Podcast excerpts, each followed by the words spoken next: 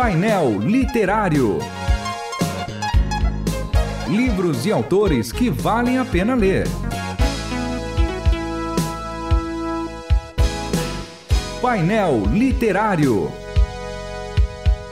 Sejam bem-vindos ao painel literário da Rádio Transmundial. Eu sou o João Paulo Gouveia, sempre com os meus amigos, irmãos e colegas Márcio Sarraf e Júnior Martins. E hoje a gente vai falar sobre um livro, A História da Salvação e suas implicações hermenêuticas. Esse livro é do professor e pastor Júnior Martins e muito bom por sinal, e a gente vai discutir um pouquinho sobre ele. Sejam bem-vindos. Prazer, João. Prazer, João. E aí, pastor, sobre o que o senhor aborda nesse livro?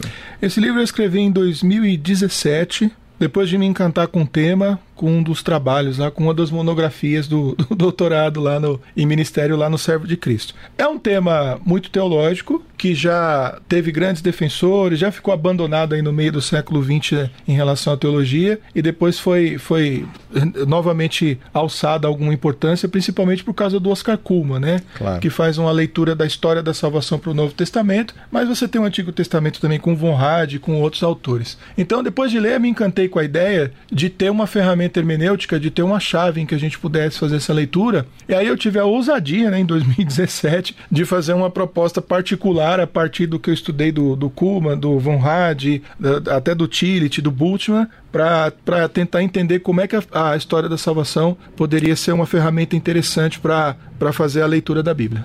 O, o, seu mestrado e doutoramento foi todo na área de, de teologia? É, o meu é em ministério, em ministério é. pastoral. Só que você tem uma carga de teologia bastante forte né, no Servo de Cristo, com, com exegese, com teologia bíblica, com pregação expositiva, mas todas voltadas para a área da formação pastoral. Mas lá você tem aula com, com o Bergman, Bergman foi meu professor, o Kirchner foi meu professor. Então você acaba entrando nesses temas de, de, de teologia bíblica assim com muita facilidade. A gente acaba acaba também se encantando com essa área teológica. Você comentava aqui em off, né, sobre a gente se apropriar da história, das histórias bíblicas nas nossas interpretações e tudo como se fosse um álbum de família, de que Exato. aquilo faz parte da minha vida. Fica um pouco confuso assim para mim, né, que sou leigo. Como assim ela é um álbum de família? Como assim ela faz parte da minha vida? Não é do povo de Israel? É, não é da cost- igreja que ele tá falando? É, eu Assim, costumo usar essa expressão, né? Como um álbum de família, também como a carta de um pai para um filho. Às vezes a leitura da gente, que a gente faz da Bíblia, apesar desse livro ser um livro muito teológico, a ideia é usar a teologia para quebrar a teologia, né? Essa linguagem talvez muito complicada e que acaba afastando a gente da interpretação da Bíblia. Por quê? Porque a Bíblia ela foi escrita em linguagem popular, ela foi escrita para um povo e ela está contando uma história. Então a gente faz uma leitura muitas vezes extremamente teológica da Bíblia que ma- acaba mascarando a verdadeira história que está ali por trás. Às vezes a gente acaba fazendo uma leitura é, muito doutrinária e muito segmentada da, da Bíblia e acaba não percebendo que ela é uma grande narrativa onde Deus conta a história desde quando ele, ele nos criou, por que nos criou, como nos criou e como é que a nossa história vai acabar. É, cânon está fechado. Né? Não vai aparecer outro livro, a gente não precisa de outro livro, mas a história continua, continua se desenrolando. Então, quando a gente lê a Bíblia, ao mesmo tempo que a gente está olhando para o passado, para as nossas origens, ela ainda está contando o que vai acontecer depois. E eu estou dentro dessa história, eu estou me vendo dentro dessa história. Não é a história do povo de Israel, não é a história da igreja primitiva, é a história do meu passado. Né? Agora é uma herança minha, porque em Cristo eu faço também parte dessa história. Quando a gente vê os diversos livros da Bíblia, por exemplo, a gente vê também não só os livros canônicos, mas até a maneira como a Bíblia está organizada, porque eu defendo a ideia, eu acho que muita gente defende essa ideia na original minha, que os livros que estão na Bíblia, eles não foram apenas garantidos que estariam ali por Deus, mas eu acredito que ele também trabalhou na organização. Eu não acredito que a organização da Bíblia poderia ter sido de outra forma. À disposição. Poderia ser Gênesis não podia ser o sexto livro, tinha que ser o primeiro e Deus fez para que E fosse. Apocalipse tinha que ser o último. Tinha que ser o último. E, e Mateus tinha que ser o primeiro, o Evangelho, e João tinha que ser o último, e tinha que ser Atos. Você pode até dizer, não, mas isso foi uma organização humana, isso foi feito pelos, Não, se pelos fosse uma pais. da- organização humana, Atos vinha depois de Lucas. Por exemplo. Perfeito. por exemplo. Até porque a gente faz a leitura de Lucas Atos, né? Claro. Exatamente. Mas aí você teria uma quebra da história, você tem o evangelho, Claro. você tem uma série de coisas ali acontecendo. Então eu acredito que essa organização também ela dá, ela dá uma ordem. Eu tenho uma certa preferência pelo cânon hebraico, lei, profetas e escritos. Eu acho que no cânon ocidental a gente tem uma pequena quebra ali, onde você acaba minguando e murchando um pouco, por exemplo, o papel do exílio na formação da, da religião e da mentalidade. Está ali, mas você precisa de um Praticamente é a mesma divisão. É a mesma divisão. Mas você precisa de um pouquinho mais de esforço para entender isso. Mas você vê claramente né, que, que os momentos históricos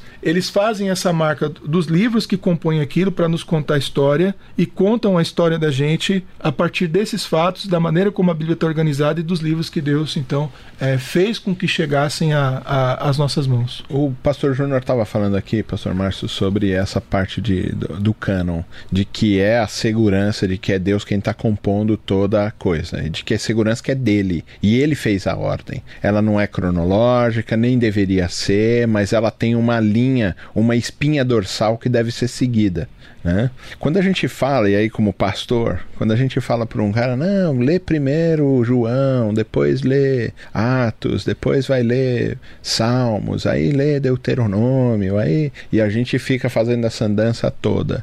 Isso pode levar a gente a perder a espinha dorsal de interpretação do texto? Pode. Ah.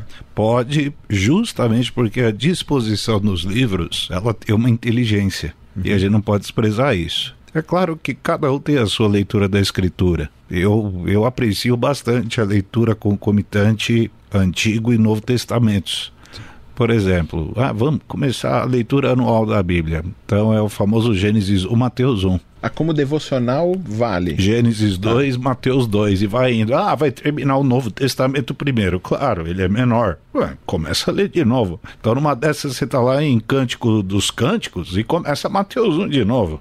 E vai indo. Isso é muito interessante. Tem uma inteligência nessa leitura? Não tem. A inteligência está na disposição dos livros. Eu acho que a gente precisa respeitar isso. Tá. Então, de repente, não, eu quero começar Gênesis 1 e vou até Apocalipse 22. É, é um respeito à disposição dos livros. Do ponto de vista de compreensão, eu, eu acredito que a leitura do Novo Testamento ela, ela tem que ser permanente. É, sequencial. Sequencial, permanente, e ela, ela deve acompanhar a leitura devocional e até a leitura de, de estudo um pouco mais aprofundado. Porque o, o antigo aponta para o novo e o novo explica o antigo. Isso aí é básico, a gente aprende isso. Mas... Numa escola dominical das mais simples, né? Oh, bem simples, né?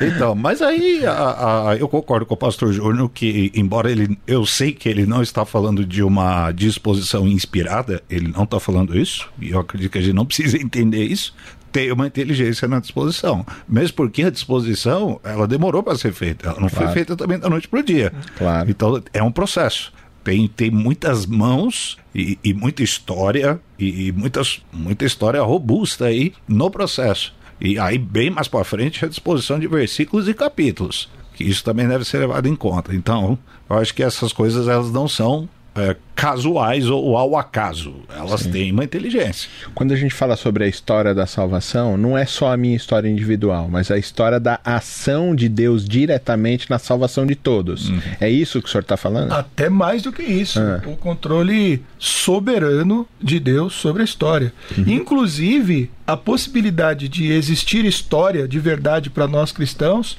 passa pela soberania divina. Uhum. Porque hoje, se você pega a nova hermenêutica, ela até discute a possibilidade de história. Ela diz assim: não há conexão entre as coisas. A gente vai vivendo. Ou, ou é um pêndulo, uma hora vai para lá e depois a gente decide para cá. As coisas não têm necessariamente continuidade. Há muitas pessoas, filósofos, defendendo a ideia de que nunca existiu uma história de verdade, com telos, com propósito.